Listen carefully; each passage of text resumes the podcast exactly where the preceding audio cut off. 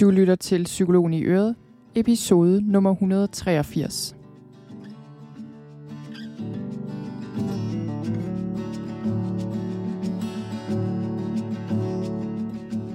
Velkommen til Psykologen i Øret. Jeg er psykologen Birgitte Sølstein, og Øret, det er dit.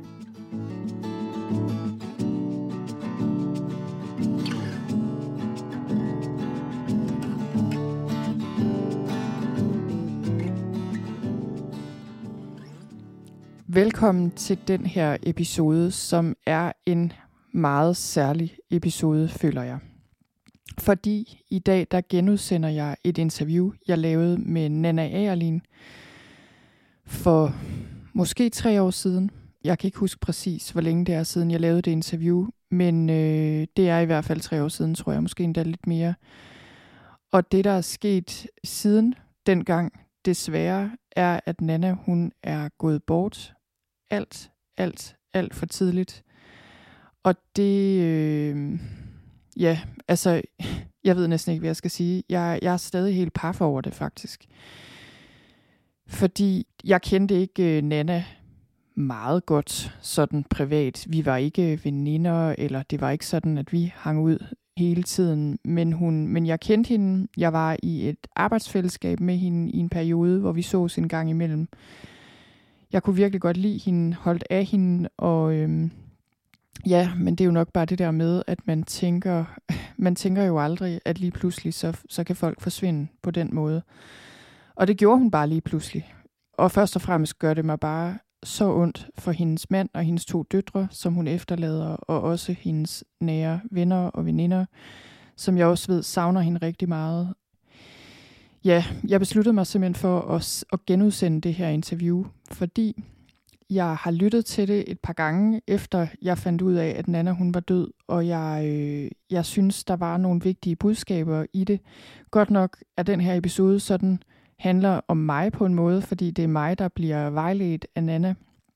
Men hun, øh, hun siger også, vi, vi taler også om mange generelle ting, og jeg synes, at at vi taler om ting, som er meget vigtige. Ikke bare for mig, tror jeg, men for alle omkring det at have et meningsfuldt arbejdsliv og et meningsfuldt liv i det hele taget. Så jeg fik lyst til at sende den her ud igen, også for ligesom at ære Nannas minde. Fordi hun var virkelig en meget klog, meget kærlig kvinde. Hun var fuldstændig nede på jorden, og hun var ligesom bare den, hun var, oplevede jeg. Og det er så rart at være i nærheden af sådan nogle mennesker, synes jeg. Så på den måde var hun en, en kæmpe inspiration. Så var hun også rigtig dygtig til det, hun lavede. Det var virkelig hendes kald at arbejde med det meningsfulde arbejdsliv og arbejde med at løfte andre, tror jeg hun også måske selv ville sige, og virkelig sådan øh, hjælpe andre til at se, at vi er utrolig meget værd, uanset hvem vi er. At vi er meget, meget værd i os selv, og at vi har noget at give. At hver evig eneste af os er sat på jorden øh, for at bidrage med noget. Og det, jeg tror nogle gange sker, det er, når vi, når vi har det skidt, når vi føler, at vi ikke dur til noget, eller ikke kan noget, hvis vi har været ramt af stress eller traumer, eller hvad ved jeg, øh, noget der gør, at vi bare føler os svage og sårbare, og at vi har alle mulige begrænsninger, at så kan vi få en opfattelse af, at vi måske er mindre værd, og at vi kan mindre på en eller anden måde, har mindre at give. Og det synes jeg, at Nana er god til at sætte ord på, at i virkeligheden, så er det det, der gør os unikke, det vi har været igennem, og det, der gør os særligt egnede til at gøre det, vi nu engang er her for at gøre. Og det er noget, jeg har taget med mig fra den samtale, jeg havde med Anna her, og de andre gange, jeg også har talt med hende, at det kan godt være, at jeg har slået mig på livet. Det føler jeg ved Gud, jeg har. Og det øh, går ikke bare sådan lige over. Jeg har virkelig nogle ting med mig, og det har vi alle sammen. Det betyder ikke, at jeg kan mindre, eller at jeg er i stykker det betyder, at jeg kan noget særligt. Og jeg håber, at det vi taler om her i dag, det kan hjælpe dig til at se det, også i dit eget liv, og så også bare i det hele taget. Selvfølgelig lære noget om det her med talenter og vores medfødte talenter, og hvordan vi finder ud af, hvad de er, og hvad vi kan bruge dem til. Så, så det vi taler om her i samtalen, det er, at vi taler om Nannas egen vej ind i arbejdslivet, øh, hvordan hun kom til at arbejde med, med arbejdsliv og talenter, og det meningsfulde arbejdsliv, og hvorfor det er så vigtigt, det her med at fokusere på vores talenter. Og så taler vi også om noget, som jeg også synes er rigtig vigtigt, det der med forskellen på at præstere for at få anerkendelse, og så ligesom præstere, eller hvad skal man sige, udrette noget for at gøre en forskel. Ja, der er rigtig mange gode ting i den her episode. Jeg håber, at du vil lytte til den og høre, hvad Nana siger her, fordi det er vigtige ting. Og jeg, ja, jeg får lige lyst til at sige her til sidst, at det var sådan, at øh, jeg, fordi jeg flyttede fra København øh, for et par år siden, så har jeg ikke haft kontakt til Nana i lang tid overhovedet. Og så så jeg pludselig, måske sidste forår, jeg kan ikke huske præcis, hvornår det var, men i hvert fald så jeg et billede på Instagram af hende, hvor jeg pludselig kunne se, okay, der er et eller andet her. Hun så syg ud, meget syg endda. Og jeg skrev til hende med det samme, et eller andet om, at jeg håbede, øh, hun var okay, og jeg kunne se, at der var et eller andet. Og hun øh, skrev tilbage, og vi skrev sammen i en, i en lille periode, og hun øh, og jeg sagde selvfølgelig, hvis der er noget, jeg kan gøre, hvis, altså sige til, hvis du vil have en snak, altså sådan, som man jo siger. Og hun sagde faktisk, jamen det kunne jeg rigtig godt tænke mig. Jeg har, jeg har mine veninder, og jeg har den og den. Jeg taler med dem. Jeg kunne faktisk rigtig godt tænke mig en snak. Lad os lige finde ud af noget. Og det var i den ene uge, og så i den næste uge skrev vi lidt sammen igen, og der kunne jeg forstå, at hun var på hospice, hvilket jeg ikke vidste. Og der slog det mig selvfølgelig, okay, det her det er meget alvorligt, mere alvorligt end som så. Det havde jeg ikke ligesom helt opfattet. Og så tænkte jeg faktisk, jeg må hellere lige holde mig lidt tilbage, fordi det, jeg vil ikke virke anmæsende. Det, der er sikkert vigtigere mennesker end mig. Hun har brug for at bruge tid sammen med. Og så øh, døde hun ugen efter tror jeg. Og det efterlod mig med, ja selvfølgelig var jeg bare rigtig, rigtig ked af det, og jeg synes bare, det var, ja, først og fremmest fuldstændig knust over det øh, på vegne af især hendes mænd og børn. Men jeg tænkte også, som mange af os nok tænker, når nogen pludselig dør, kunne jeg have gjort noget anderledes? Skulle jeg bare have ringet? Skulle jeg bare have altså, ringet med det samme? Kunne hun have haft brug for en snak? Var der noget, jeg kunne have gjort? Og så oplevede jeg ikke så lang tid efter, at min far, min egen far, døde pludseligt i en ulykke. Det var det samme. Pludselig var han bare væk. Jeg blev ringet op, og det, det kan selvfølgelig ikke sammenlignes de to ting, fordi det her var min far, og det var en kæmpe ting. Men det, der går igen med de her to ting, det var, at jeg ligesom havde den her fornemmelse af pludselig, ja, både det her med, kunne jeg have gjort noget anderledes, der, der vil altid være ting, man fortryder, men også det her med, der er ligesom bare et hul i luften, eller i virkeligheden. Jeg ved ikke, hvordan jeg skal sige det. Der er ligesom bare et hul der, hvor min far skulle have været, og der, hvor Nana skulle have været. Fordi jeg kunne godt bare lide at tænke på, at Nana, hun var der et sted, og sådan vil jeg gerne have, at det kunne blive ved med at være. Hun var der bare et sted, og så kunne jeg ringe til hende, og måske endda mødes med hende, og ligesom bare vide, hun var der. Og det samme med min far. Jeg vil bare gerne selvfølgelig vide, at han er der, selvom jeg ikke ser ham hver dag, men nu så jeg nu også min far sådan relativt ofte og, og ville selvfølgelig rigtig gerne se ham igen.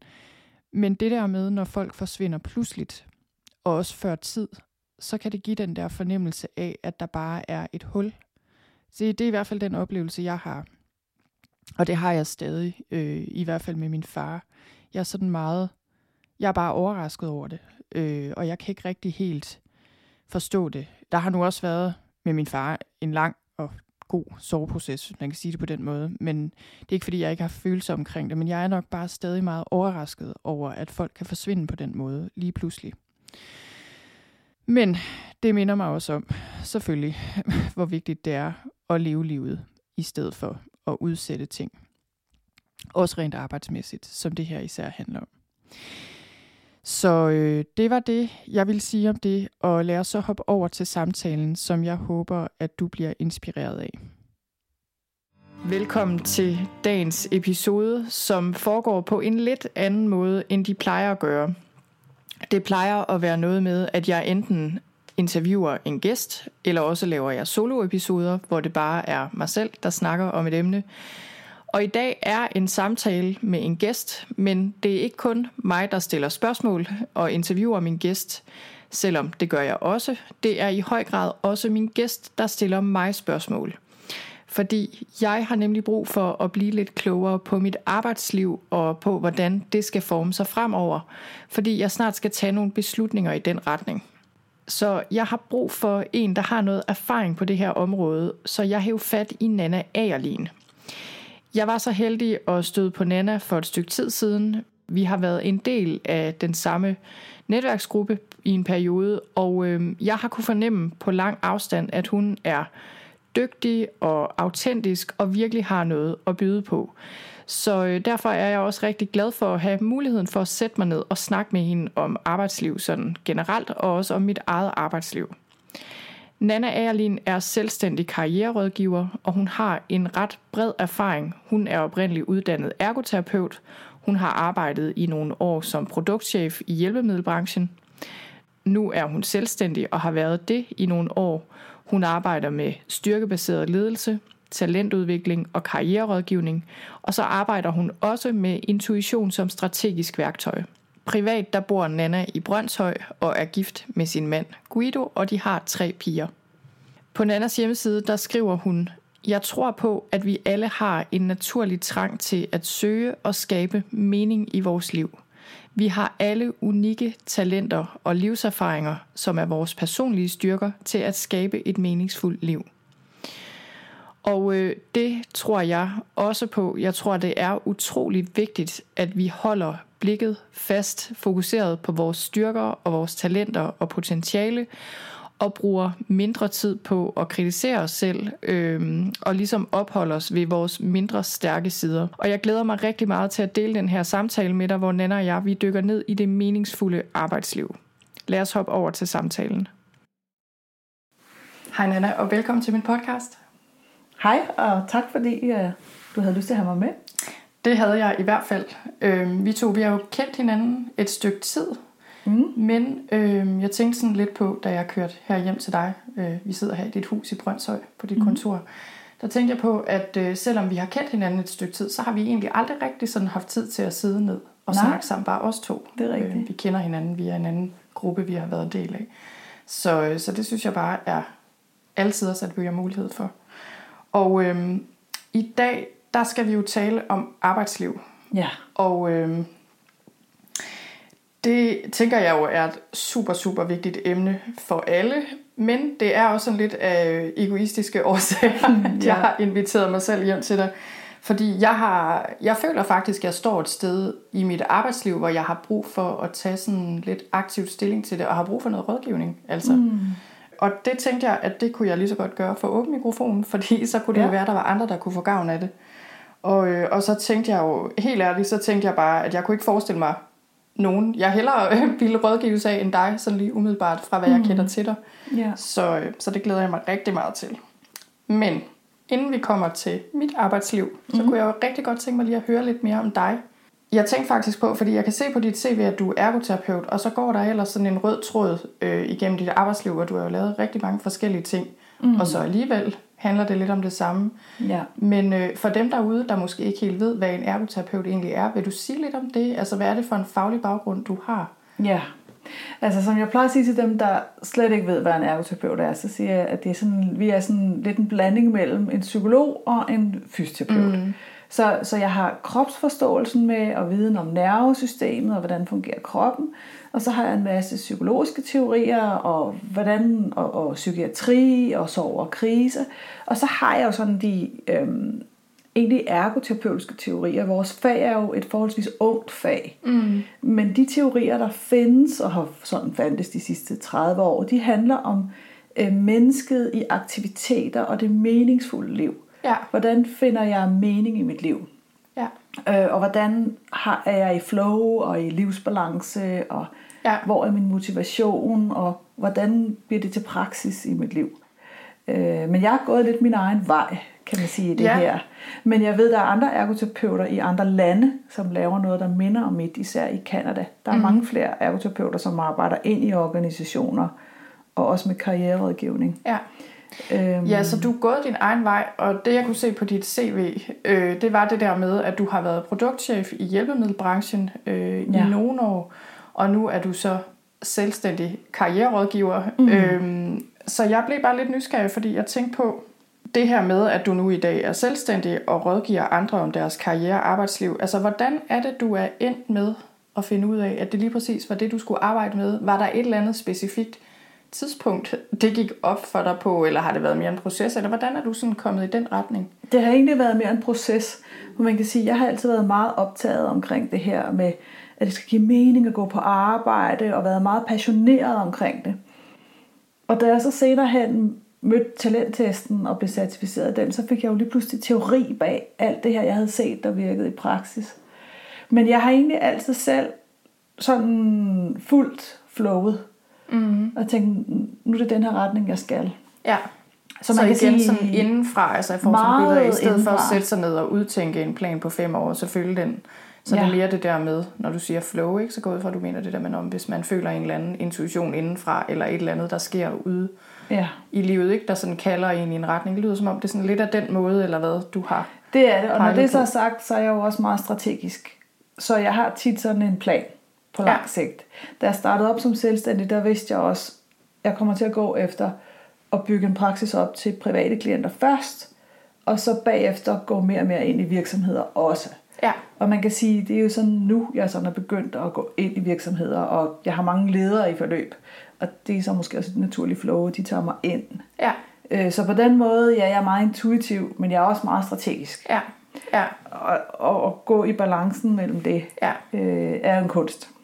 Så det her med talenter, øh, som du har nævnt et par gange nu, det tænker det er noget, vi kommer tilbage til at snakke mm. mere om lige om lidt. Øh, ja. Og jeg synes, det er meget interessant. Jeg kommer til at tænke på den første gang, jeg sådan Øh, stiftet bekendtskab øh, med det der med talenter, eller det var nok mere styrker, altså det var der, den positive psykologi kom frem, og øh, jeg kan huske, at jeg tog den der styrketest, der ja. kom på det tidspunkt, og det var, øh, det var rigtig spændende, synes jeg, og også meget opløftende, øh, mm. og meget meningsfuldt, øh, fordi jeg kan huske, at øh, jeg, har, jeg er jo psykolog, så du ved, vi har haft testteori, jeg har taget en del af de her tests selv, og mange af dem er jo sådan noget med, om hvor neurotisk er du, og hvor, altså ja. sådan noget. Ikke? Det var bare ikke specielt opløftende egentlig, øh, og, jeg, og jeg er ikke sikker på, at jeg synes, man kunne bruge det til så meget.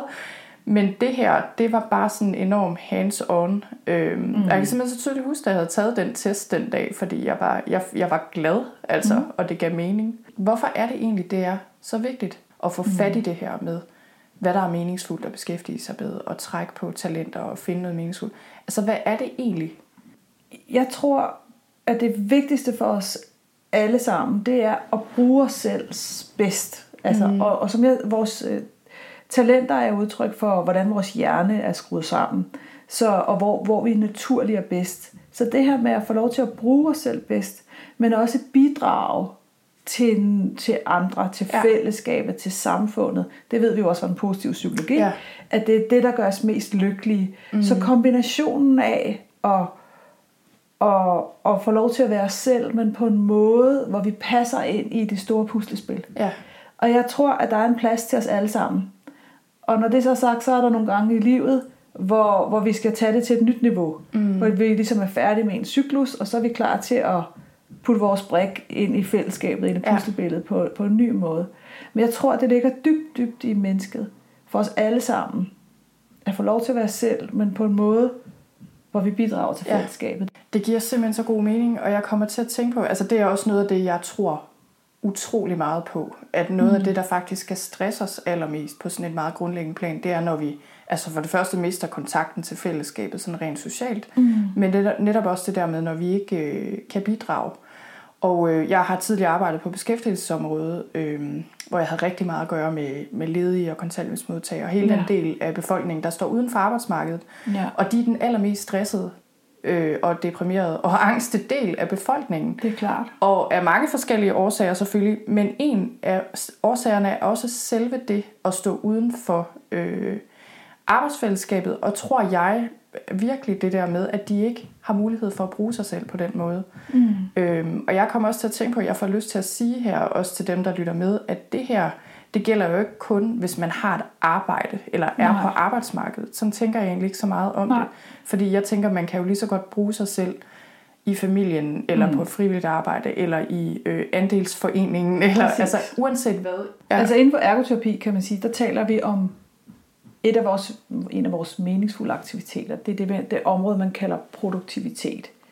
Ja. Og produktivitet kan både være det arbejde, vi får løn for, men det er også at tage sig af familien, eller, eller at bidrage på andre måder. Mm. Øh, Ja. og, og det at have øh, et område, hvor vi, har, hvor vi bidrager meningsfuldt, det er faktisk en del af at være et sundt menneske. Ja. ja, jeg tænker det som sådan et helt grundlæggende behov i virkeligheden. Ikke? Det er det. Ja, og netop også, som du siger, det der med at finde den mening, og den er jo personlig et stykke hen ad vejen, ikke? Altså, det er jo også lidt det der med, ligesom talenter også er det, at vi er ikke ens. Nej. Så i stedet for bare ligesom at gøre det, man gør, så tror jeg bare, det er så vigtigt, det der med at, øh, at holde op med at leve andres liv på en eller anden måde. Ja. Øhm, altså, jeg kommer sådan til at tænke på, i mine første par job som psykolog, der endte jeg med at føle mig, altså måske ikke sådan super mislykket, men alligevel, jeg havde, jeg havde, der var ting, jeg synes var enormt kedelige for at være helt ærlig. Mm. Jeg er ikke specielt god til det der rutinepræget, og jeg havde simpelthen ikke mulighed for at, at skabe nok. Men, men sådan så jeg ikke på det på det tidspunkt. Der endte mm. jeg med sådan lidt at vente mod mig selv, og være sådan, "Jamen, hvorfor kan jeg ikke også bare, altså du ved, synes det er okay, eller altså Ja. det der med, sådan Og tænker det er jeg desværre måske... meget almindeligt. Ja, altså jeg tænker, der er mange, måske især i begyndelsen af arbejdslivet, eller hvad ved jeg, hvis man ikke ligesom øh, kigger på sig selv og, og ser, "Nå, men okay, hvad er det mine særlige kvaliteter er? Og Mhm. selvfølgelig er der så også ting, jeg ikke er super god til. Altså i stedet for Ja. bare ligesom at ville passe ind i en eller anden skabelon. Det tror jeg bare simpelthen er så vigtigt. Meget enig. Og det kan tage nogle år, ikke? Eller hvad? Jo, jo, og så igen, så ser jeg også, at vi lever i sådan nogle livscykluser. Så, så når børnene bliver store, øh, så der hvor du måske også er nu, mm. at nu, nu har du sluppet lidt det der helt småbørns noget, ikke? så begynder der at komme lidt luft. Der sker også øh, et, et leap senere hen. For nogle sker det, når de bliver skilt, eller der kan være mange årsager, eller når man skal, børnene flytter hjemmefra. Ja. Der, vi lever i sådan nogle cykluser, så vi har os, fordi, bare fordi vi har fundet vejen, lad os sige 20'erne eller 30'erne, så er det ikke sikkert, det vi skal i 40'erne, 50'erne Ja. eller 60'erne. Ja. Jeg kunne godt tænke mig at spørge dig om lidt øh, omkring det her med talenter. Mm. Fordi nu har vi snakket lidt om det her med det meningsfulde arbejdsliv, og det der med at trække på, på styrker og talenter. Vil du sige lidt om, hvordan det er, altså hvad handler hele det her øh, med talenter om, og hvordan er det, du arbejder med det? Fordi vi kan jo godt afsløre, øh, at vi har snydt lidt i forvejen til den her podcast, fordi jeg har taget en talenttest, mm. som du normalt arbejder med, Ja. med dine klienter. Mm. Øh, og vi kan også sige, at den her podcast, det er ikke et udtryk for sådan, hvordan det normalt ville være. Vel? Nej. Vi kommer til at snakke lidt om mine, Ja. min profil og sådan noget, men det er klart, under normale omstændigheder vil det være noget mere omfattende. Men så inden vi tager hul på det, vil du sige lidt om, hvad, hvad handler det overhovedet om, det her talenter, mm. og hvorfor er det vigtigt at teste dem? Ja. Man kan sige, det her med at arbejde med talenter, det kommer øh, fra den positive psykologi, som du også lige har talt lidt om, og, og Gallup International, som er et stort analysebyrå, som de fleste vel har hørt mm. om, som har forsket i talenter i mere end tre årtier, måske er det længere tilbage. Blandt andet var der en, der hed Clifton, og en, der hedder Marcus Buckingham. De øh, gik ud og interviewede øh, tusindvis af mennesker for at finde ud af, hvad det var, øh, de gjorde, som de var rigtig gode til på arbejdet. Den styrkebaserede tilgang. Mm. Og efter mange, mange, mange tusind interviews og, og indsamling af data, øh, kogte de det ned til 34 talenter. Og så gjorde de det senere hen, og der ligger masser af studier og evidens på det her. Så lagde de folk i hjernescanner og gav dem opgaver, der passede til de her 34 talenter. Så man kan sige, at der ligger meget forskning bag mm. de her 34 talenter, Ja. som, øh, som den test, jeg arbejder med, er udviklet efter alle de her data fra, mm. øh, fra Gallup. Der findes også en, øh, der findes en, en, en lidt mindre omfattende test, der hedder StrengthsFinder. Ja. Den jeg arbejder med en dansk talent, øh, talenttest, øh, som, men som også findes på, på, på andre sprog. Mm. Øh, men det som vi ved, det er, at hvis vi har, altså vores talent er ligesom udtryk på, hvor har vi de største motorveje i hjernen. Hvad, ja. hvad kan vi, hvis, hvis vi får lov til at være os selv naturligt, hvordan er det så, vi tænker og handler og er øh, mm. naturligt? Mm. Og det, som vi ved, og som forskningen viser, det er, at hvis vi har vores talenter i spil på arbejde, så føler vi, øh, det er meget mere meningsfuldt. Ja. Øh, og vi præsterer også Ja. langt bedre. Øh, og der er masser, altså sådan en som Csikszentmihalyi, som jo også er en af de gamle øh, professorer inden for den positive psykologi, har også forsket rigtig meget jo i flow, som der er måske mange, der har hørt om flow-teorien. Ja.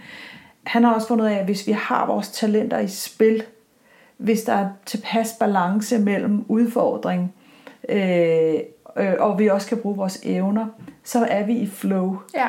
Øh, Ja. Og hvis vi har for mange opgaver, som ligger uden for vores talenter, så kan vi faktisk blive syge af det. Ja. Han lavede på et tidspunkt et, et forsøg, hvor, hvor man begyndte at give folk opgaver, som var de, var de arbejdede ned i deres non-talenter, det de var rigtig dårlige til.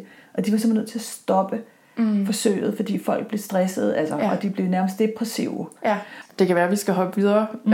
til. Ja. mit arbejdsliv. Mm.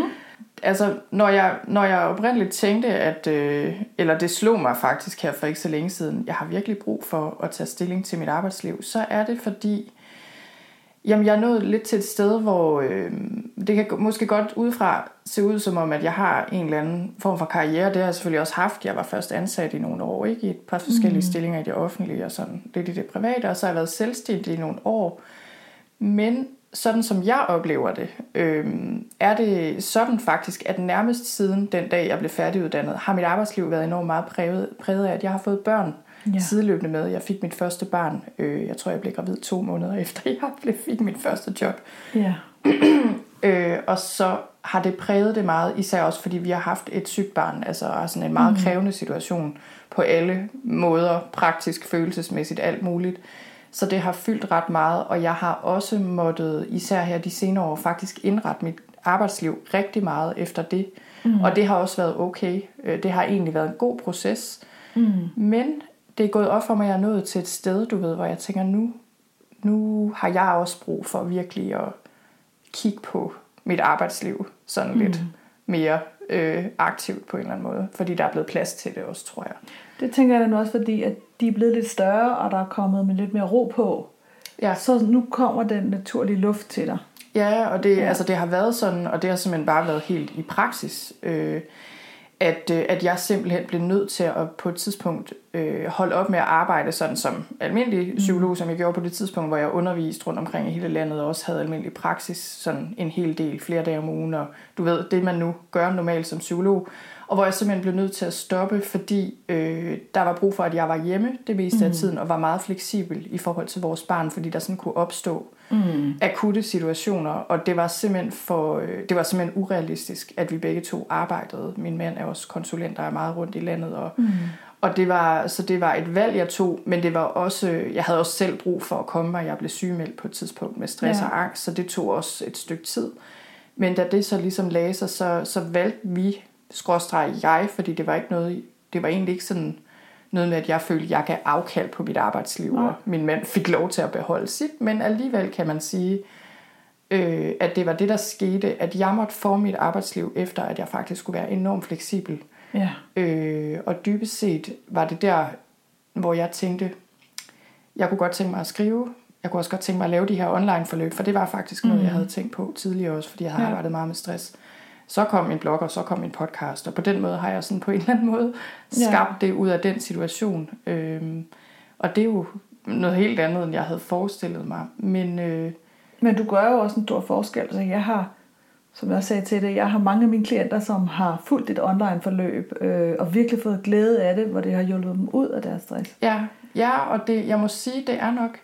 Øh, jeg snakkede med en anden psykolog, jeg kender det der med nød, nære, øh, lære nøgen psykolog at spille på en eller anden måde. Det tænkte jeg Ja. lidt, fordi der var på et tidspunkt selvfølgelig, hvor jeg tænkte, hvad gør jeg? Altså der var mange, det var sådan ret øh, svært lige i starten ikke at se, hvad jeg lige skulle stille op med mit arbejdsliv, når det slet ikke kunne se ud, som jeg troede, det skulle. Altså der var på et tidspunkt, hvor jeg følte, at øh, mit arbejdsliv bare stoppede i virkeligheden. Mm. Øh, men der kan man sige, fordi jeg var tvunget til at tænke kreativt på en eller anden måde, ikke?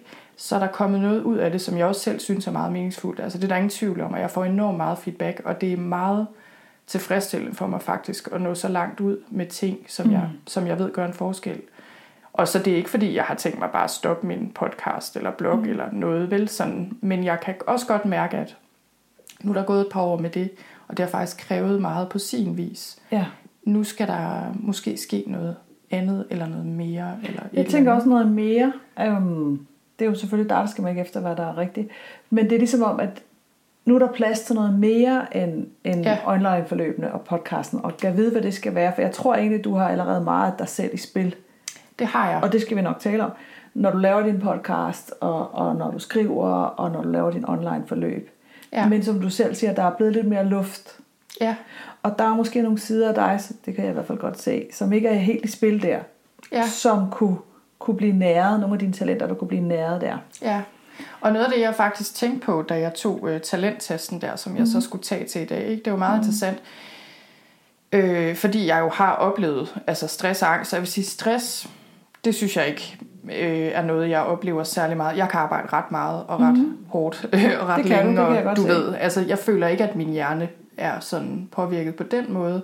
Men angst, det har været sværere for mig at få bugt med. Øhm, Mhm. og man kan sige, jeg gik jo fra at kunne, altså uden problemer, stille mig op for en rigtig mange mennesker og undervise, eller mm. gøre whatever man nu gør i et liv, ikke? Øh, til dårligt nok at kunne handle ind i Rema, og altså jeg havde, jeg havde rigtig meget angst, altså mit nervesystem ja. flippede bare enormt meget ud, ikke? Fordi jeg havde været igennem sådan nogle ret traumatiske ting med min søn der. Ja. Og det har ligesom været sådan en genoptræning nærmest, føler jeg, af mit nervesystem mm. i virkeligheden. Øh, og i dag kan jeg gøre de fleste ting, og, der, og det, jeg synes er så interessant i forhold til den der talenttest, det er, at jeg sådan sidder og tænker, da jeg tog den, så tænkte jeg, det kommer lidt an på, hvem jeg lader svare her. Hvis mm. det er min frygt og sådan min angst, Ja. eller du ved, mit nervesystem, som er lidt ude af balance, så vil jeg svare én ting. Øh, men hvis det var mig, altså som i, når jeg bare er mig selv, ikke? Mm. Og, og, og mit nervesystem ikke står i vejen, hvis man kan sige det på den måde, så vil jeg svare noget andet. Det kan godt Giver det mening? Det giver rigtig god mening. Og det, det tænkte jeg, øh, og Derfor... Så hvor svarer du fra? Jeg prøvede virkelig at svare fra mig selv.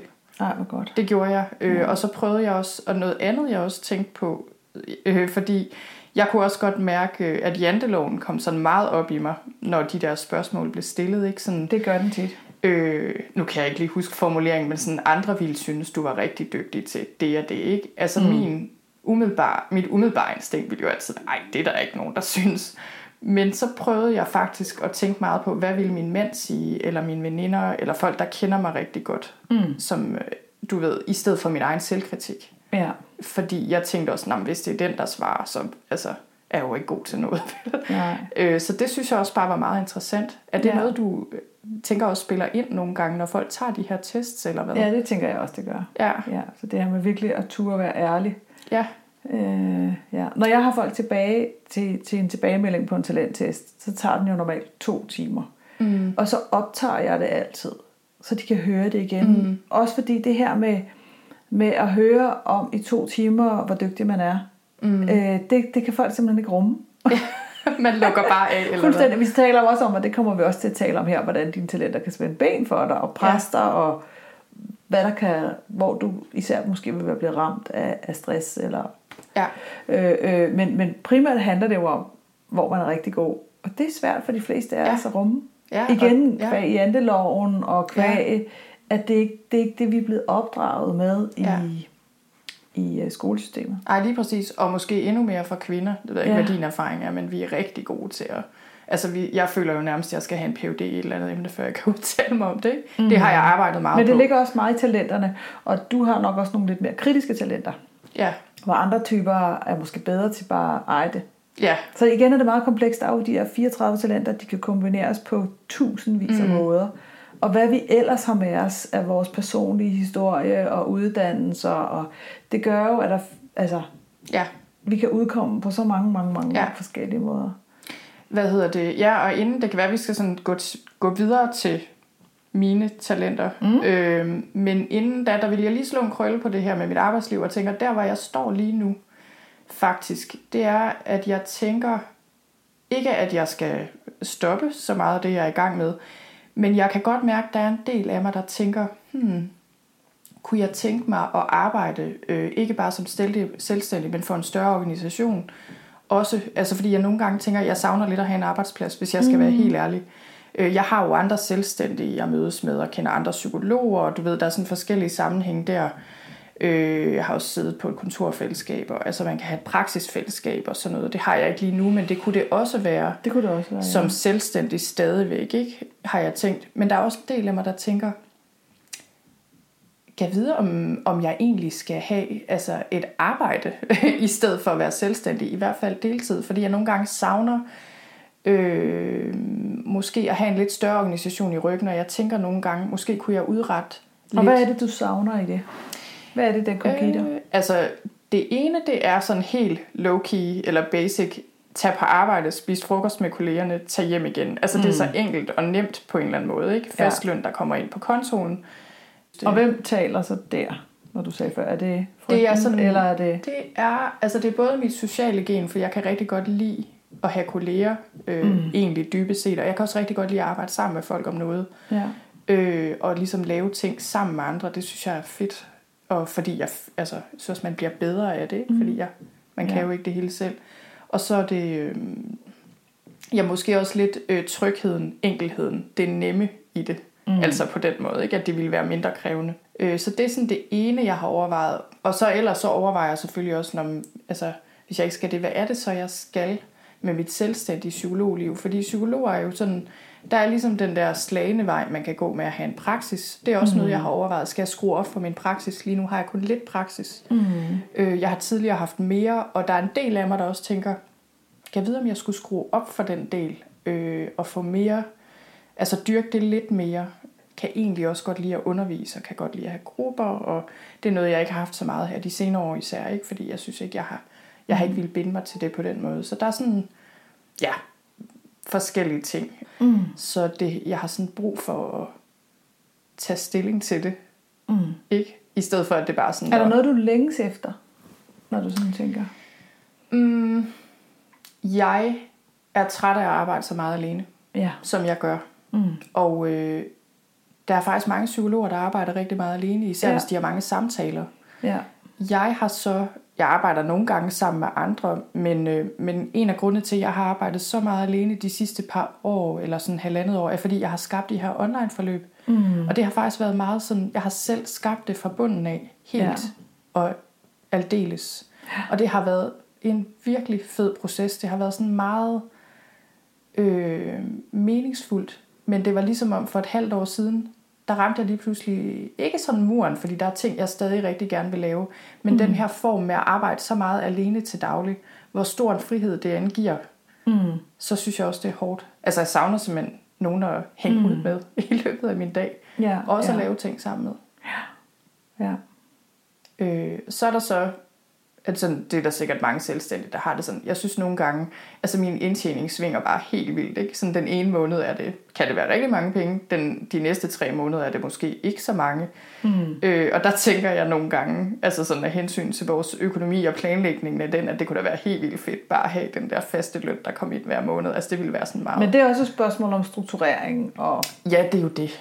kan man sige, jeg har jo øhm, mange af dem, jeg har i forløb, det er faktisk psykologer og andre karriererådgivere og psykoterapeuter og kropsbehandlere og sådan nogle i vores boldgade, Ja. hvor jeg sådan set hjælper dem til at opbygge en forretning, der passer til deres talenter Ja. og til deres genizone. Ja. For, for det, er sådan, det er jo det, der er så crazy, når vi er selvstændige. Altså et er, at vi skal bruge os selv der, hvor vi er bedst, og hele den der del med at, synes jeg, med at finde vores genizone, og finde ud af, hvad, hvad for et område er mit, og hvor jeg er allerbedst, mm. og hvor, hvor, hvad brænder jeg for.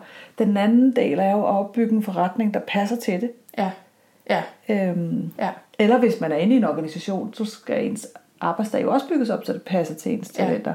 Men der kommer det lidt mere af sig selv. Det har ikke så store konsekvenser, som når Nej. vi er selvstændige. At sige, hvad er det, jeg skal de forskellige dage, og hvad skal jeg bruge min tid på, hvad skal jeg selv lave, hvad skal jeg uddelegere, og alle de der ting, det er et ja. Kæmpe ansvar. Ja, det er. Det, og det, ja. altså, det er også min erfaring med, med, med, med, med mine klienter. Selvom vi er gode til at se andre, så kan vi ikke se os selv. Nej. Ja, vi kan ikke se skoven for bare træer. Nej. Altså, man kan ikke både være sin egen psykolog, coach, rådgiver. Ja. Øh, det, det, altså, det kan vi nogle gange, men ikke i de der store ting. Der har vi simpelthen brug for det der blik Ja. udefra. Fuldstændig. Alle og det er lige præcis Det det, er jeg jeg har brug for, Altså, føler jeg. Ikke? Ja. Øh, sådan det der med, ja, hvad, hvad er jeg egentlig for en? Eller få lidt input til det. Fordi ja. det er skidesvært selv at se. Mhm. Det synes jeg nemlig også. Ja. Mm. Så Skal vi gå i gang? Ja. Okay. Du se, jeg har også lavet printet hele testen til dig her. Og den kan jo rigtig, rigtig, rigtig meget, den her test. Øh, jeg synes, vi skal koncentrere os om, om den her del af testen. Mm. Øh, velvidende, at den kan meget mere, men det her det er ligesom basis, og det som jeg synes, som jeg ser det, er det aller vigtigste Ja. i forhold til, når vi skal planlægge vores karriere. Den opdeler talenterne i fire forskellige arketyper. Det skal jeg nok komme ind på. Og så kan du se alle dine 34 talenter her. Mm. Og du kan se, du har faktisk adgang ned til 14 og næsten 15 talenter Mm. af de 34. Mm. Øhm, så, så du spænder ret bredt. Mm. Så det med, at der er mange forskellige ting, du kan lide, det giver mm. egentlig meget god Ja. mening. Det er lidt en, øh, hvad hedder det, blessing and a curse, føler jeg. Jeg Ja. synes nemlig netop, det er nogle gange det, der er svært, fordi jeg kan godt se, at jeg har mange... Jeg føler sådan lidt, at jeg er sådan lidt god til en del ting, men ikke sådan rigtig god til noget. Sådan Men det, jeg men, det, men det er du helt sikkert. Men ligesom hvor jeg sagde til dig, jeg elsker bedre klienter, jeg elsker at være ude og undervise, jeg elsker at skrive og opfinde, Mm. øh, og jeg elsker også at give den der forretningsmæssige, strategiske sparring. Hvis, hvis jeg skulle undvære noget af det, så ville jeg ikke være hele mig. Nej, Så det er også mere ved at finde de der øer. ja. I stedet for at tænke, det skal være én ting. Det skal være én ting. Ja. ja. Og jeg tror i øvrigt, at, øhm, og det er jo også det, mange sådan nogle fremtidsforskere siger, at i fremtiden kommer vi til at arbejde meget mere freelance. Mm. Det kan også godt være, at du skal have noget freelance ved siden af, så det er ikke enten eller, enten er jeg ansat, eller jeg er selvstændig. Måske har du din egen forretning, og måske er du så tilknyttet nogle steder Ja. freelance. Du, har, du vil gerne bestemme selv, Ja. og du er e- ekstremt innovativ. Så jeg kunne være bekymret for, altså, at du skal have lov til at udvikle og, og være kreativ. Øh, og det kan man sige alt andet lige. Det kan det jo godt være en ansættelse. Men, men det er måske nemmere, hvis du er tilknyttet nogle steder. Ja. Det kunne det jo sagtens være, lad os Mhm. sige, at, at du var tilknyttet nogle steder, hvor du kom hen på dag om ugen, og ligesom fik næret af det her, nu går jeg bare hen og leverer, Ja. og er en del af et fællesskab. Ja. Men der er også en del af dig, som er opfinderen og udvikleren, ja. og Ja. det fylder også enormt meget i dig. Det fylder rigtig meget. Jeg har også nogle gange tænkt på, også fordi jeg bliver spurgt enormt meget af andre psykologer, hvad ved jeg, ikke? Fordi jeg laver måske altså lidt nogle andre ting, de fleste psykologer, ikke? Med al den her podcast og alt det her. Mm-hmm. At, at en af de ting, jeg også rigtig godt kan lide faktisk, det er at hjælpe andre, altså med at udvikle de der ting, ikke? Jo, og det er du rigtig god hvor til. andre måske ikke har det der i sig helt selv, ikke? Hvor de har brug for det i deres virksomhed Mm. i virkeligheden, ikke? Nogen, der Jo. kommer ind og siger, sådan og sådan og sådan kan Ja. man gøre, ikke? Jo, lige præcis. Mm. Okay. Men, men du kan se, at her er alle talenterne, hvor du i hvert fald har adgang til 15. Mm. Så den øverste graf her, den viser, øh, at talenterne er delt ind i, i fire forskellige arketyper. Der er de tænkende talenter, og der har mm. du en kæmpe passion. Wow. Øh, Det kan jeg godt måske se. mere end de fleste psykologer. Ja. Øh, ikke at de ikke tænker, men, men der bliver måske ikke idégenereret og udviklet så meget, som der gør inde i dit hoved. Nej. Altså, du har, og, og den, du har nogen, der tænker meget stort. Mm. Du har, øh, som, og vi skal nok komme ind på dem, du har fremtidsorienteret, du har strategisk, du har lærerne. Altså, der bliver virkelig tænkt og udviklet og idérig. Ja. Altså, du har Ja. en total opfinderhjerne. Mm. Giver det mening? Jamen, det giver rigtig god mening. Øh, og det, det er ikke mening. helt almindeligt for Nej. en psykolog. det er kan man sige. nok. Så har du øh, en rigtig mange øh, relaterende talenter, der handler om, hvordan du forstår og læser andre mennesker. Mm. Det, der har du, dem har du også, og dem som jeg også ser hos de fleste psykologer eller terapeuter, Ja. psykoterapeuter, øh, der har du sådan en stor passion. Så det er de talenter, man typisk, nu bare for at høre, hvad de der relaterende talenter er, er det de talenter, man bruger i for eksempel et terapeutisk arbejde? det der med Ja, du har indlevelse og- indlevende, hvor du er meget empatisk, du har øh, relaterende, så du kan virkelig skabe den der dybe relation Ja. med andre mennesker. Og så er du kommunikerende, så du kan kommunikere rigtigt, øh, så de kan forstå dig over Ja. ja. den anden side. Ja. Ja. Så, og det, det taler jo også til, at du godt kan lide at undervise. Ja. Og, Og så har du, den lille? så Sådan den lille, en det er lille de stræbende, men se her, den her tager faktisk kun ni talenter med.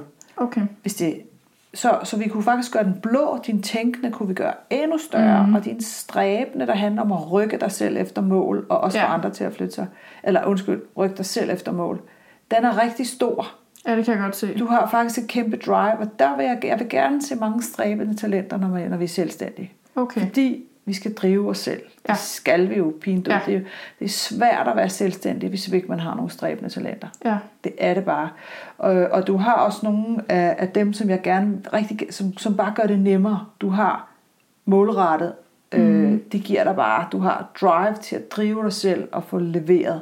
Ja.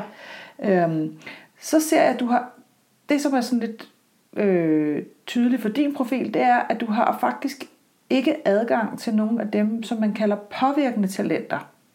Og dem vil jeg gerne se øh, inden for der, hvor man skal få andre mennesker til at flytte sig. Mm. Så man kan sige, at du er, du er mere terapeutisk, end du er coachende. Ja, det giver god mening.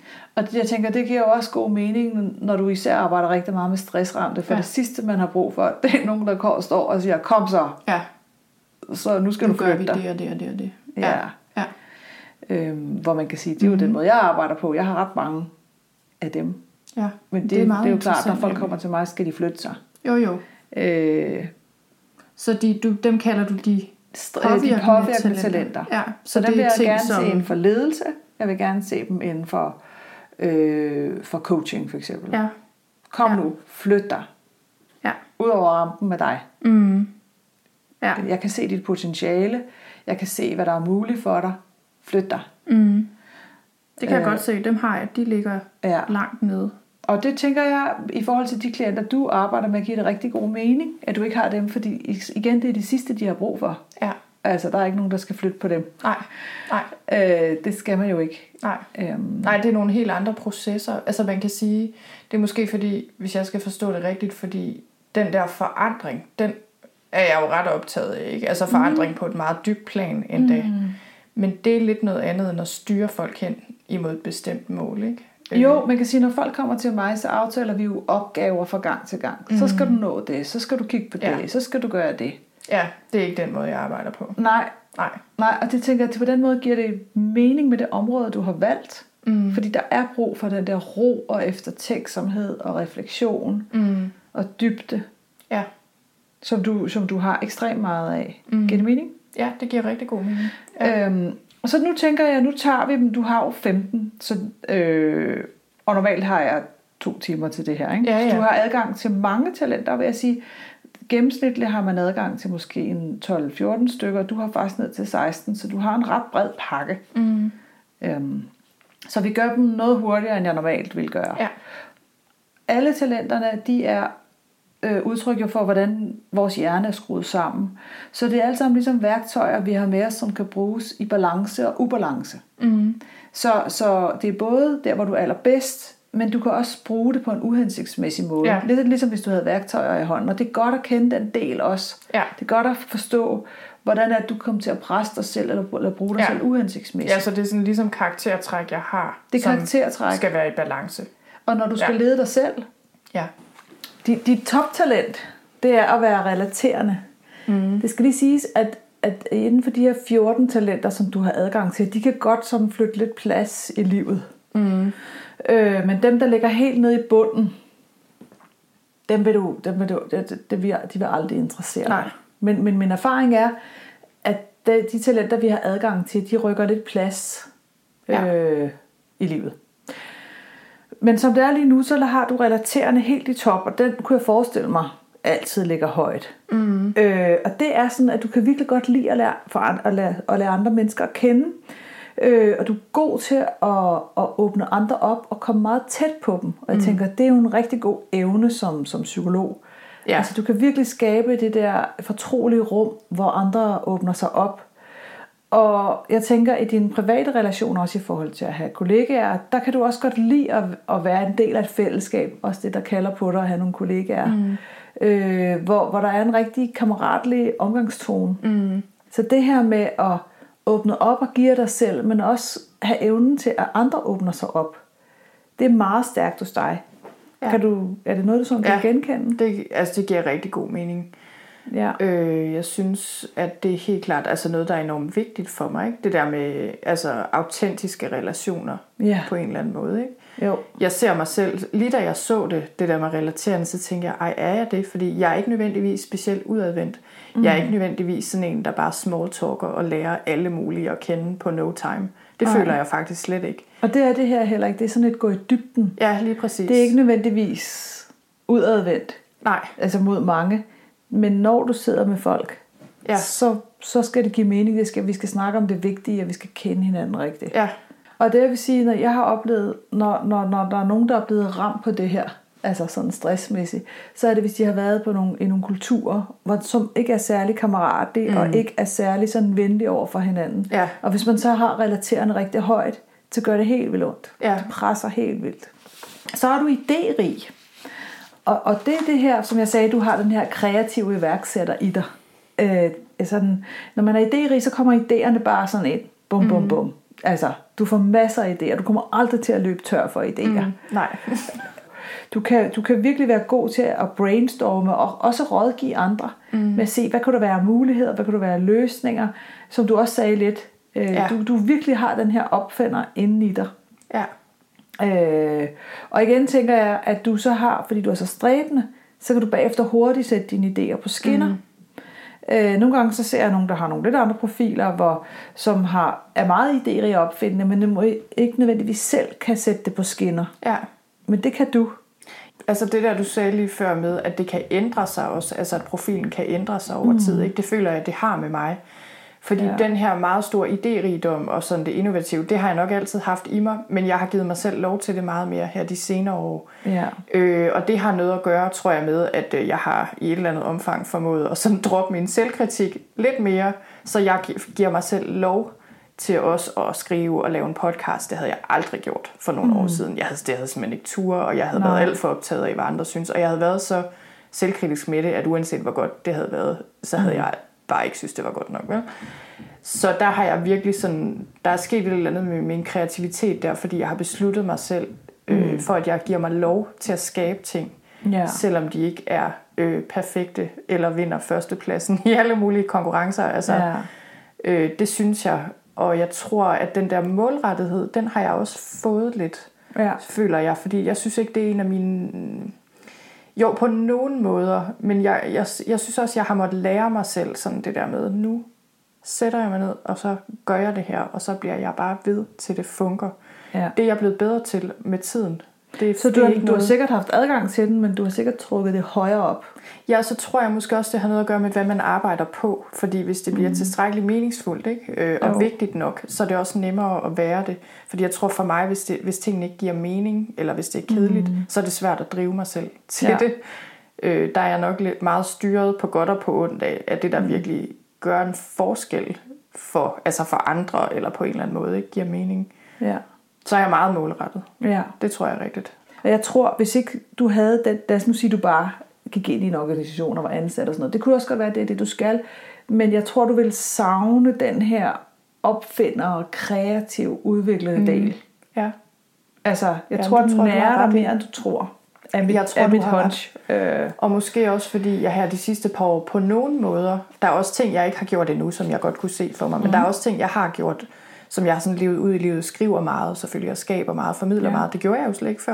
Nej. Nej. Overhovedet ikke. Øh, det havde jeg bare ikke tid til, eller Nej, nej, havde nej. selvtillid til det, eller noget. Vel? Men, men jeg kan godt se, at jeg ligesom, altså det har jeg jo vendet mig til nu, og det er egentlig en stor del af mig, men måske er det igen det der med, altså mm. nu tager jeg det så meget for givet måske, at det var først i det øjeblik, jeg ikke havde det længere. Jeg ville tænke, oh my god, ja, Altså, lige præcis. jeg har brug for at kanalisere noget af alt det her ud. Ikke? Jo, for jeg tænker, nu har du også åbnet op for den kanal, og virkelig Ja. fået smag for det. Virkelig, og, jeg, og det er måske mere det der med at rette den i den rigtige retning, og Ja. forme det på den rigtige måde, så det kan have den størst mulige... Altså det, jeg føler meget, det er, det er utrolig vigtigt for mig at gøre ting, der gør en forskel, altså helt seriøst, mm. og ikke bare sådan et eller andet... Øh, jeg ved ikke, hvordan jeg skal sige det. Altså, det er jo ikke bare sådan for mit eget egos skyld. Det er selvfølgelig rart at lave ting, mm. folk godt kan lide og sådan noget. Men det er ikke så meget det, fordi det, det, det kan man bare ikke rigtig bruge til så meget alligevel. Vel? Mm. Det er mere det der med virkelig at føle, at jeg gør en forskel. Altså sådan en helt seriøs forskel i folks liv. Men det er det der drive, altså, og som, som der er jo mange, der taler om, også de sådan, de sådan mest øh, hotte ledelseskonsulenter. Jeg er meget optaget af en, der hedder Frederik Laloux, mm. en belgier, som snakker om det her med i fremtiden, så handler det slet ikke så meget om vores missioner og visioner. Det handler om virksomhedernes formål. Mm. Altså vi er kommet sådan til et sted i menneskets udvikling, hvor vi har lyst til at bidrage. Det er sådan en kæmpe kald, og hvis man først har fået smagen af, hvordan det er at bidrage, ja. Som du har jo Og det er noget her. andet end at præstere, ikke? Jo, det er noget helt andet. Det er noget helt andet. Det der med virkelig at gøre en forskel for nogen, altså sprede nogle ringe i vandet, ja. det er så tilfredsstillende. Ja. Og når du først har smagt det, så vil du ikke have lyst til at, sli- at slippe det igen. det er rigtigt. Og der er sådan visse ting, du ved, hvor jeg tænker... Øh, men det er måske der igen, hvor jeg bliver i tvivl om, om jeg kan det alene. Ikke? Men hvor jeg godt kan mærke, at der er sådan visse ting. Det kunne være flere forskellige ting, tror jeg. Men en af de ting, jeg jo også har oplevet i mit eget liv, det er angst. Ikke? Mm. Og jeg ved, hvor stort et problem angst er i samfundet. Altså det er den dyreste lidelse, vi har overhovedet. Yeah. Det koster samfundet det hvide øjnene. Og jeg oplevede også på min egen krop lige pludselig, hvordan det satte mig fuldstændig ud af spillet, selvom jeg har mm. altså mange ressourcer, og det er der jo mange mennesker, der har. Og angst kan sætte os fuldstændig ud af spillet. Og der kan jeg jo godt mærke, det er sådan en af de ting. Og stress. Mm. Altså stress, skråstreg, angst. Ikke?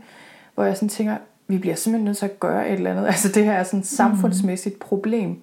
Og hvor jeg nogle gange tænker, hvordan er det, jeg kan gøre det her på en så stor skala som muligt. Og indtil mm. videre er det så det her, jeg har gjort. Ikke? Fordi jeg tænker, at jeg skal nå mange. Og det gør jeg. Hvis man kan kalde om et, altså tale om et kald. Altså hvor jeg nogle gange tænker, jeg ved godt, hvordan det er at være ramt af angst. Og virkelig, mm. ikke bare angst, men også sådan andre ting i livet, som var rigtig hardcore. Ikke? Og jeg kan ikke bare sådan glemme, hvordan det var. Altså jeg kan ikke bare sådan glemme mennesker, der er i mm. den situation lige nu, fordi jeg ved, der er mange. Altså jeg mm. ved, der er mange. Øh, og, vi bliver, og det er så vigtigt at ha, altså få et håb og have nogen, der sådan kan tale, altså give inspiration og ligesom ja. øh, hjælpe en i den rigtige retning. Ikke? Det synes jeg bare er enormt vigtigt. Øhm, men for lige at sige det der med det andet område, jeg også ja. har overvejet, det er jo fordi, jeg selv har oplevet det der med, hvor øh, hårdt det kan være at have et sygt barn, mm. og øh, hvor krævende og på alle mulige måder. Øh, mm. Det var noget af det, altså da jeg blev ramt af stress og angst, var det jo ikke arbejdsmæssigt sådan egentlig.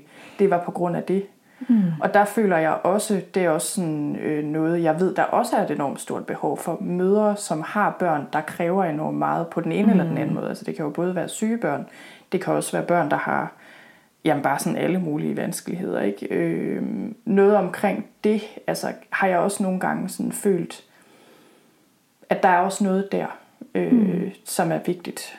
Øh, om det så skulle være at lave grupper, eller altså jeg ved ikke helt hvad, vel? Øh, mm. Men fordi det er noget, vi overser meget. Vi taler meget om arbejdsrelateret stress, mm. ikke? Øh, og, øh, og vi glemmer den der sådan mange af de andre aspekter, ikke? der i sidste ende kan gøre, at vi bliver ramt mm. af stress på arbejdet, men, men så måske er det der lange, seje, følelsesmæssige træk, og måske traumer, vi har. Yeah. Øh, og det, det ved jeg bare, fordi der er mange, der skriver til mig om, og det vækker sådan en meget stor genklang, når jeg engang imellem snakker om det. Øh, grunden til, at jeg ikke har dyrket det så meget, det har været, fordi jeg synes, jeg har været så meget i det Øh, mm. At jeg ikke synes, jeg har haft den der afstand til det emne mm. nok, til at jeg ligesom synes, jeg sådan kunne arbejde med det dybest set. Mm. Øhm, og jeg skal faktisk lave et interview nu her om et par uger med en psykolog, ja. som også har, altså, eller som har haft et handicappet barn, og, hvor jeg kommer ind på det emne faktisk, og det er egentlig første gang på nær et enkelt blogindlæg, jeg skrev en gang. Mm. Så du ved, det er bare sådan en anden... Jeg tænker, øh, det, er lidt, det er lidt en en afløber af hovedtemaet angst. Ja. Altså, det, jeg tænker ikke, de udelukker hinanden. Nej, Jamen, det gør de jo heller ikke. Øh, og hvis man ved noget omkring det, man kunne kalde mestringsteorier, ja. med mennesket i balance, at vi skal have, skal have så og så mange ressourcer på den ene side, og vi kan tåle så og så mange belastninger på den anden, ja. hvis man forestiller sig sådan en vægtskål. Ja. Så alt andet lige det her med at få et handicappet barn, eller en handicappet, eller meget syg ægtefælle, mm. det kan jo være øh, eller forældre, eller søskende, eller mm. det vejer jo tungt på, på vægtskålen. Ja. ja, jeg tror egentlig, altså nu sidder jeg lige sådan og tænker, noget af det, der dybest set er utrolig vigtigt for mig, altså i mit eget liv har været vigtigt for mig selv, mm. men også at hjælpe folk med. Ja. Og det er det, jeg gør i mine forløb og med mine klienter. Det er jo dybest set det der med, når et nervesystem er fuldstændig smadret, skulle jeg lige til at sige, mm. altså hænger i laser af den ene eller den anden årsag, og genoprette balancen. Ja. Øh, og, det, det, og det mener jeg på sådan en meget helhedsorienteret måde, for det Ja. tror jeg på, der skal mange indsatser til. Det er dybest set det, jeg er meget optaget af, fordi mm. ja, det, det tror jeg på kan lade sig gøre, men det kræver jo, øh, det kræver jo også en indsats, ikke? Og noget viden og noget sådan. Mm. Jeg tænker, det hænger rigtig godt sammen. Ja, jamen det gør det. Det gør det. Og jeg tror også, du kunne overskue det. Igen, fordi du er så strategisk, øh, som du er, som vi kommer ind på, og du er så målrettet, og du er også så helhedsorienteret, så du vil godt kunne overskue det. Jeg tror godt, du vil godt kunne sortere i og mærke efter. Det vil jeg udfordre på, og det tror jeg, du kan. Du kan godt mærke, at hvis det er den her retning, så mm. er det tid til at lave det her nu, og, på, og så har jeg også den her idé, men den skal jeg først lave om et par år. Ja. Den skyder jeg lige til hjørnespark. Giver det mening? Det giver rigtig god mening. Øh, fordi du, du, har, du har både, du kan virkelig spille strategisk målrettet og øh, idérig sammen. Mm. Øh, det, er en, det er en kæmpe gave at kunne det. Øh, så, og så er du kommunikerende. Øh, og når man er kommunikerende, så er det det her med at have lyst til at formidle i en eller anden grad. Mm. Skrive, undervise, lave podcast, alt det her. Så du er god til at, at kommunikere til andre, så- så du, både til det enkelte menneske, så de, fordi du forstår, hvordan der skal kommunikeres til dem. Men du er også bare god til at gøre noget komplekst enkelt, så man kan forstå det, mm. eller noget kedeligt, spændende. Altså det er sådan et talent, som vi gerne vil se helt i top hos journalister eller kommunikationsrådgivere, og det ser jeg også tit. Men du har det virkelig, virkelig højt. Ja. Øh, Så den her lyst til at formidle og være en dygtig formidler, det ligger i dig. Ja. Så den her trang til at undervise og lave podcast og skrive, og den bor virkelig i dig. Mm. Jamen, det er jo rigtigt nok. At det er nok også derfor, jeg gør det. Ja, Altså, det falder og hvis ikke du gjorde det, tror jeg, nemt. du ville savne det.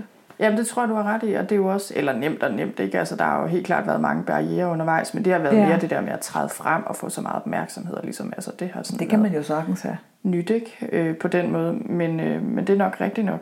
Og det er bare meget sjovt, fordi nu sidder vi jo og snakker om de her talenter, ja. og det slår mig bare lige nu, hvor meget bedre jeg er nu til at sidde og altså, Ja. tale om mine talenter, og ligesom bare tage imod det, uden ja. at sidde og sige, ej, altså, du ved, og modsige dig på en eller anden Ja, måde. ja, Ikke? Sådan, ja. Hvad med det der, jeg ikke er så dygtig til? Det er virkelig noget, der har ændret sig for mig. Ja, altså det ja. har ændret sig radikalt, synes jeg. Ja. Øh, det synes jeg virkelig, det har, fordi jeg tror, jeg har i mig meget den der, sådan, jeg ved ikke, hvad jeg skal kalde det, fejlfinderagtige mm. ting, altså både hos mig selv, men også lidt altså sådan generelt, ikke, at jeg har sådan haft fokus på det, der ikke virker, øh, og kan med jævne mellemrum få det sådan med mig selv, at jeg ikke, altså, dur til noget som psykolog, altså sådan virkelig, jeg har virkelig mm. den der sådan meget, meget øh, jeg ved ikke, hvad man skal kalde det. Og objektivitet kan jeg godt se, når selvfølgelig, altså jeg kan nogle ting, og så er der andre psykologer, der kan noget andet. Altså du ved, det ved jeg jo godt. Men jeg tror, at den der bor i alle mennesker. Der er bare nogen, der er mere bevidste om det Ja, lige andre. præcis. Og jeg er blevet bevidst om den. Og i det, jeg blev bevidst om den her for et par år siden, mm. og arbejdede med det, så blev det nemmere for mig at sætte mig ud over den. Og Ja. selvom at jeg har det sådan, så laver jeg alligevel min podcast. Ja. Altså, forstår du, hvad jeg mener? Ja. Sådan, selvom jeg, det, det bliver selvfølgelig også nemmere, men selvom jeg har den der del af mig, der er sådan, "Jamen, jeg skal ikke tro, jeg er noget, og hvad mm. har jeg overhovedet gang i, ikke? Altså sådan noget der. Så bare lad være med at lytte til det, fordi Ja, så, det kommer der jo ikke noget ud af. Altså jeg kender den jo også i forhold til, når jeg er ude og enten undervise, eller mm. lave min podcast, eller skriver, ikke? Altså, og jeg tror måske også, der er noget sundt i den, den der. Der er en, også en sund kritik. Altså, ja. Den kan være hård, øh, og, og den skal omfavnes med kærlighed og en kærlig voksen, men der er også, en, altså, der er også noget sundt i at kigge på, ah, skal det her ud, eller skal Ja, det ja. ikke ud, ikke? Ja, og sådan en ydmyghed på en eller anden Ja. måde, ikke? Det Jo. tror jeg. Og det er meget sjovt, for jeg har bare fundet ud af med den del af mig selv, det hjælper ikke for mig at få ros. At det hjælper mig ikke, at andre mennesker siger, at jeg er Mm. dygtig til ting, eller sådan på den måde. Det, der hjælper mig, det er, når folk skriver til mig, og virkelig helt seriøst fu- altså, følt sig hjulpet på måder, du ved, som er meget vigtige. Ja. Øh, altså, hvor de er steder, som, hvor de har været ved at give op, eller hvad ved jeg, ikke? Hvor man føler, okay, om ikke andet, så har det virkelig gjort en reel forskel for mm. et menneske derude. Ikke? Det er det, der motiverer mig. Det er Og nu har du smagt den, og du ved, hvordan det er. Så hvis ikke du havde det mere, så tror jeg virkelig, du ville savne det. ja, det, det har du nok. Det har du nok ret i. Altså, nogle gange ja. Så, så glemmer vi jo også, hvor godt noget er, at vi. Ja. har. Ja, Fordi vi, og, og vi kommer bare til at tage det som en selvfølge, ikke? jo. Jo, det har du virkelig, det har du ret i. Øhm. Så er du målrettet. Det er det næste, ikke også? Mm. Kommer her, jo, ja. Og den har vi allerede snakket om. Det er det her med, at du kan sætte næsen i sporet, du kan have to-do-lister, og elsker at lave listerne, og bare tage opgaven ja. efter en efter en og hakke af. Bum. Fart på. Øh, effektiv. Øh, det gør også, at du er aktiv og udholdende, øh, og så er du fokuserende med også, at du bliver vedholdende.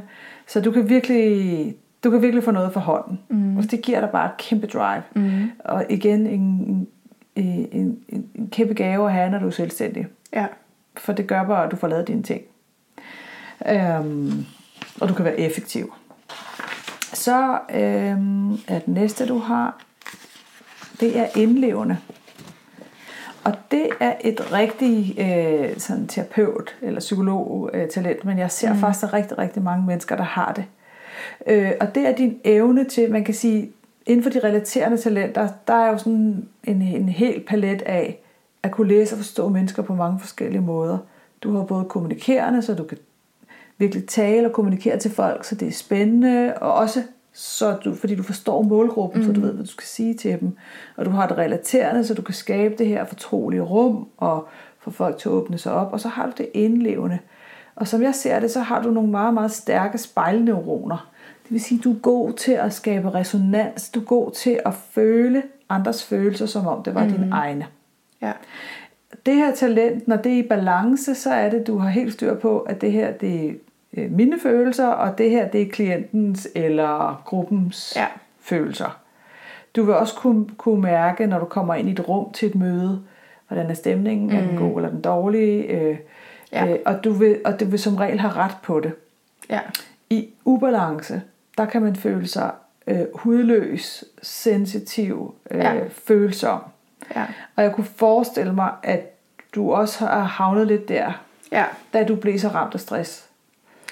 Jeg vil sige, øh, ja, altså jeg tror lige der, da jeg blev så ramt af stress, der var, havde det også meget at gøre med altså, traumer i forbindelse med min søn, som jeg simpelthen bare ikke havde taget stilling til. Ja, øh, ja. Men jeg vil sige, i forhold til der, hvor jeg var på en arbejdsplads, hvor der var et dårligt arbejdsmiljø, det var helt klart, altså jeg kunne ikke bare sådan lukke af for Nej. det der. Øh, og der var jeg synes, at øh, altså der, der synes jeg også, at jeg har udviklet mig meget, men jeg vil sige, jeg tror, at jeg som menneske sådan er gået fra altså tidligere i min barndom og ungdom og sådan tidlig voksenliv at have antennerne enormt langt ude og være mm. sådan lidt for meget over i andre. Altså, det er det her talent, der kan det. Men hvor heldigvis øh, blev jeg, var det noget, jeg fik arbejdet ret meget med sådan i starten af mine 20'er allerede. Mm. Øh, hvor jeg ligesom fandt ud af, altså, hvad der var også mit ansvar, eller du ved, sådan fik nogle lidt mere klare grænser i forhold til, ja. om, hvad, altså, hvad er mit ansvar dybest set, ikke? og sådan få mm. komme over på min egen balehalvdel. Og ja. det er jeg rigtig glad for, fordi jeg tror, at øh, det var helt klart, altså, det var ret, ja, udtalt på en eller anden måde hos mig. Mm. Ikke? Så det kan jeg godt se. Jeg kan godt se, hvad du mener fuldstændig. Så det er jo en kæmpe styrke, det her talent øh, når det er afbalanceret, mm. som du også har arbejdet med tidligere. Men, men det, som jeg har lyst til at sige, det er, at jeg oplever så mange, og der vil sikkert også være så mange, der sidder derude, der hører det her, som, som har den der følelse af at være for hudløs og for sårbar og for sensitiv, mm. og på mm. en eller anden måde har fået parkeret det her som en svaghed. Og i virkeligheden, så er det en kæmpe gave og ja. en kæmpe styrke at kunne forstå og læse andre mennesker. Ja. Men, og, og der findes jo masser af redskaber til at afbalancere det, og du har helt sikkert nogle, og jeg har mm. nogle, men noget af det vigtigste, det er at forstå det her med, hvordan føles det at være inde i mig? Mm. Hvordan trækker jeg ja. opmærksomheden hjem? Og det er jo meget sådan en kropslig ting, faktisk. Det er meget kropslig I forhold til at sidde i sin egen stol, for eksempel, når man er psykolog, ikke? Og ikke jo. og ligesom beholde sin egen energi og ja. alt det der, ikke? Ja. Jo, og, og, det der med at kunne mærke forskellen på, og ligesom køre nærmest på to kanaler. Mm. Sige, ja. hvad, hvad, hvordan er det, det egentlig inde i mit nervesystem og i mit system, og hvad er det så, jeg mærker over i den ja. anden. Ja, og Men jeg det er tror, jo noget, man kan træne. Ja, og så er det også det der med, når man kender, altså jeg kender mig selv godt nok for eksempel til at vide, jeg har brug for mit eget space også. Altså jeg bliver mm. meget sådan, min mand han er sådan en, du ved, han kan bare sætte sig ned med avisen midt i, altså hvor jeg er der børn, og du ved, så er han bare der, og så slapper han bare af, og så mm. samler han sig helt om det, han ja. nu gør. Ikke? Jeg skal være alene. Altså hvis jeg sådan rigtig skal samle min energi, og sådan virkelig, du ved, mm. tage en beslutning, eller hvad det nu er, så skal jeg have mit eget space. Og det er, fordi jeg bliver nemmere forstyrret ja. af andre menneskers sådan energi på en eller anden måde. Det er ja. helt klart. Og man kan sige, ja, det er helt klart. Det er nok derfor. Og det her talent, det kræver øh, i balance, det kræver alene tid. Mm. Altså det gør det virkelig, og, og, og, og det er som regel der, det går såkaldt galt. at Ja. folk ikke får taget sig den tid alene. Ja. Og det er så lige meget, om man vil meditere, eller lave yoga, eller gå i haven, eller gå i skoven, mm. eller hvad der gør det. Ja. Altså, jeg har en mand, som har sådan en gammel pladespiller, hvor han sætter sig op med høretelefoner og, Ja. og lytter. Ja. Øhm, ja, min mand cykler. ja. Fedt. Men det er virkelig rigtigt. Altså, jeg, Ja. jeg har nogle gange oplevelsen, ikke så meget nu, men det har jeg haft i perioder af mit liv, hvor det har været meget svært at lande i min egen energi og sådan min egen krop. Og det der med virkelig at holde fast i mig selv og være Ja. i mig selv og beholde den kontakt, det kræver noget vedvarende. Altså, mm. sådan, hvor man lige tjekker ind. Ikke? Altså, jeg laver for eksempel en del yoga og mediterer og sådan noget. Ikke? Det er jo helt Ja. klart derfor, fordi jeg skal have sådan fat i mig selv på en eller anden måde. Det bliver jeg nødt til. Mm. Og det er også derfor, du kan bruge det her i balance. Men igen gør det jo så også, at du kan være med dine klienter fra et mm. helt andet sted. Og hvis du kører grupper eller underviser, så har du, kan, du, kan du have den der scanning af, hvad sker der i gruppen, Ja, og have den følelse af det. ja. Kæmpe mm. gave. Så for lige at sige, det kan være, at jeg lige skulle tage dem her. Så hvis jeg skulle sige sådan et samlet billede omkring dig, så er du jo altså, så i hvert fald hvis du vil fortsætte som det, det bestemmer du selv, er der jo rigtig meget iværksætter i det, men det mm. kunne jo også være konsulent Mm. i et hus. Men jeg tror, at, at du vil trives mest med, også når vi nu har snakket om at bestemme selv. Mm. Og så har du både den her del til at opfinde og udvikle og komme ud over rampen med bøger, podcast, kurser, mm. hvad du nu får lyst til. Fordi der er rigtig meget i dig, som er, har, tror jeg, tænker jeg, har lyst til at være talerør. Ja. Både fordi du har talenterne til dig, men jeg tror også, at det er underbygget egentlig af dit holistiske, ansvarlige, værdifaste, at der er lidt sådan en pligtfølelse til at, mm. Fordi du kan det, skal du gøre det. Giver det mening? Ja, ja, at det er vigtigt. Mm. Er det virkelig, ja. virkelig vigtigt? Men også fordi jeg tror, jeg kan ikke, jeg kan ikke være så målrettet, hvis ikke jeg gør ting, der er vigtige. Forstår du, hvad jeg mener? Ja. Altså for eksempel, jeg har en veninde, som også er psykolog, som arbejder i erhvervslivet, og altså hun tjener rigtig mange penge, og det lyder da også meget sjovt. Og, altså du ved, hvor jeg sådan... Og det er ikke for at sige, at det ikke er meningsfulde arbejdsopgaver, mm-hmm. hun har, fordi det er det bestemt øh, i, det, Ja. altså, i den sammenhæng. For hende, for mig vil det bare ikke give mening. Altså Nej, på en eller anden måde, give det er bare mening, ikke min mission. Øh, Ja. Så der er ligesom sådan visse ting, hvor jeg føler, at det bliver nødt til at handle om noget, som jeg synes mm. for mig personligt er vigtigt. Ikke? Mm. Og det har jo nok, sådan er det sikkert for os alle sammen, ikke? at der er ting i vores historie, eller hvad skal man sige, altså der, der er mm. grunden til, at visse ting er vigtige for os, Lige og andre præcis. ting måske er knap Og en stor vigtige. del af dem er talenterne. Ja. Så man kan sige, det jeg også ser, at der er blevet plads til nu, et ekstra ben, det er flere klienter eller grupper, mm. øh, og måske også i samarbejde med andre, eller måske tilknyttet et sted. Mm. Øh, ja. Fordi at det, at det bliver ikke helt næret nok Nej. nu. Ej, det det er her med at, med at have mennesker i hænderne. Og det er ja. Både altså at køre grupper, tænker jeg også, du kunne have det sjovt med. Ja. Og jeg ved jo, at du har talenterne til at udvikle produkterne på et virkelig, virkelig højt niveau. Mm. Øh, Ja. Så det kan du sagtens gøre selv. Ja. Og om du vil gøre det alene, eller du vil gøre det i nogle, sammen med nogle andre, eller du vil levere det som freelancer. Og det tænker jeg, det skulle jeg lige nå at vise dig. Øhm, to ting. Der er, øhm, der er en, øhm, en graf her, der viser, hvilken form for stress man er mest. Mm. Stress er jo ikke bare stress. Vi rammes jo af forskellige former for stress. Det ved du meget mere om, mm. end jeg gør. Øhm, og den øh, stress, du er mest i risiko for, kan man sige, det er den her med, hvis du ikke får sagt fra, hvis du mm. ikke får taget de konflikter, der skal tages, hvis du ikke får holdt fast i dine egne værdier, Ja. hvis du ikke får brugt dig selv bedst muligt, altså ja. Brugt dine talenter, det vil presse dig mest. ja, det giver meget Hvor du kan mening. klare rimelig meget arbejde, øh, og, og, og den, den sådan klassiske neurotiske stress med at være bange for noget andet, den er heller ikke helt så høj hos dig. Nej, Det er mere den der med virkelig at være autentisk og få lov til at bruge dig selv rigtigt og ikke kunne kompromis med dig. ja. Giver det mening? Det giver rigtig god mening, at jeg sidder og tænker, at jeg tror, at øh, det synes jeg også tit selv, jeg ser, altså, at mange øh, er nok ikke helt klar over det der med, hvor meget det kan stresse, at man ikke bruger sig selv nok, eller Helt rigtigt. vildt. Ligesom det kan være, at man tænker, om det er da super mærkeligt, jeg er stresset i det her 30 timers offentlige job, hvor jeg egentlig ikke har særlig travlt.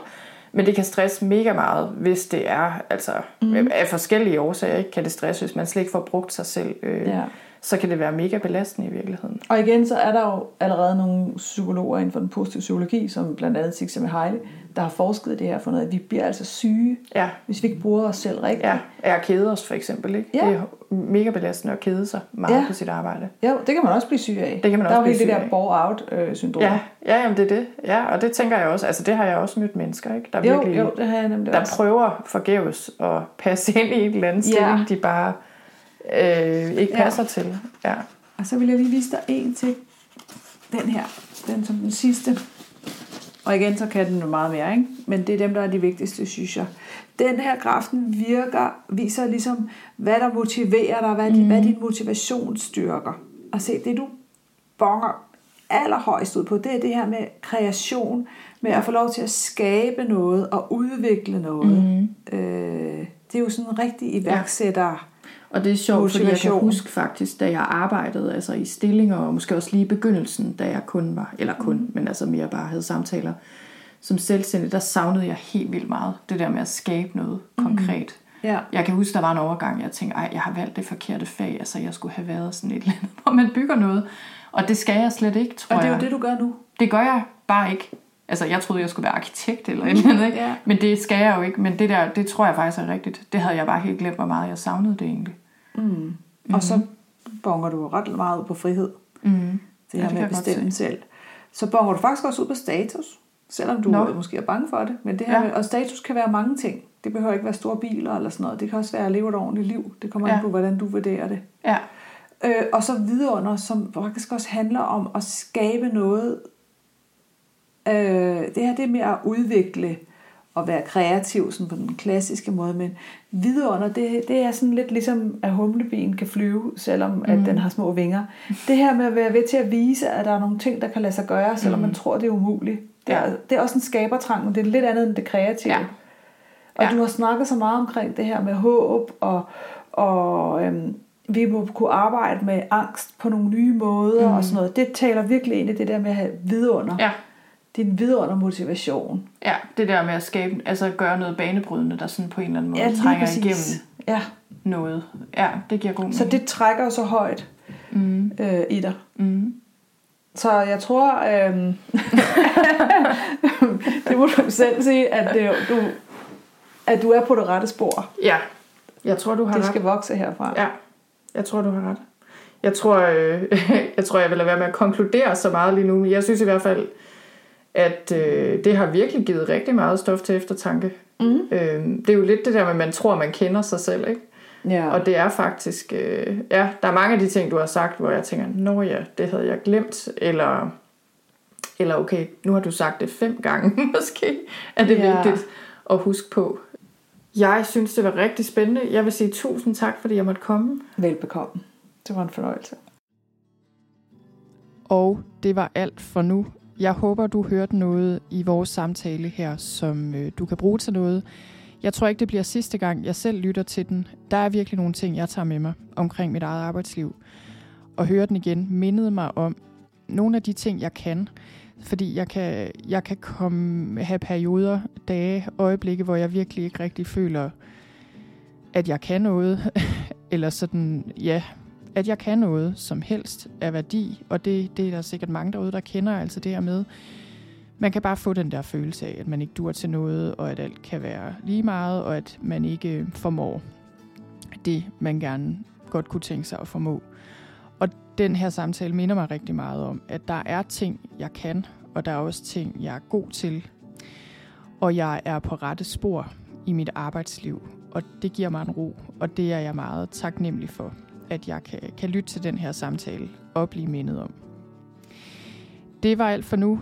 Jeg vil lige slutte af med at sige, hvis du ikke er tilmeldt min tirsdagsmail allerede, så gør det nu. Gå ind på min hjemmeside, skriv dig op til den. Det er mit ugenlige nyhedsbrev, som kommer hver tirsdag.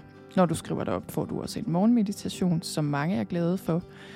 Og så hører du ellers fra mig hver tirsdag, og det vil typisk være med en ny podcast-episode eller et eller andet andet spændende. Så det håber jeg, du vil hoppe over og gøre. Og ellers så vil jeg bare sige tusind tak, fordi du lyttede med. thank you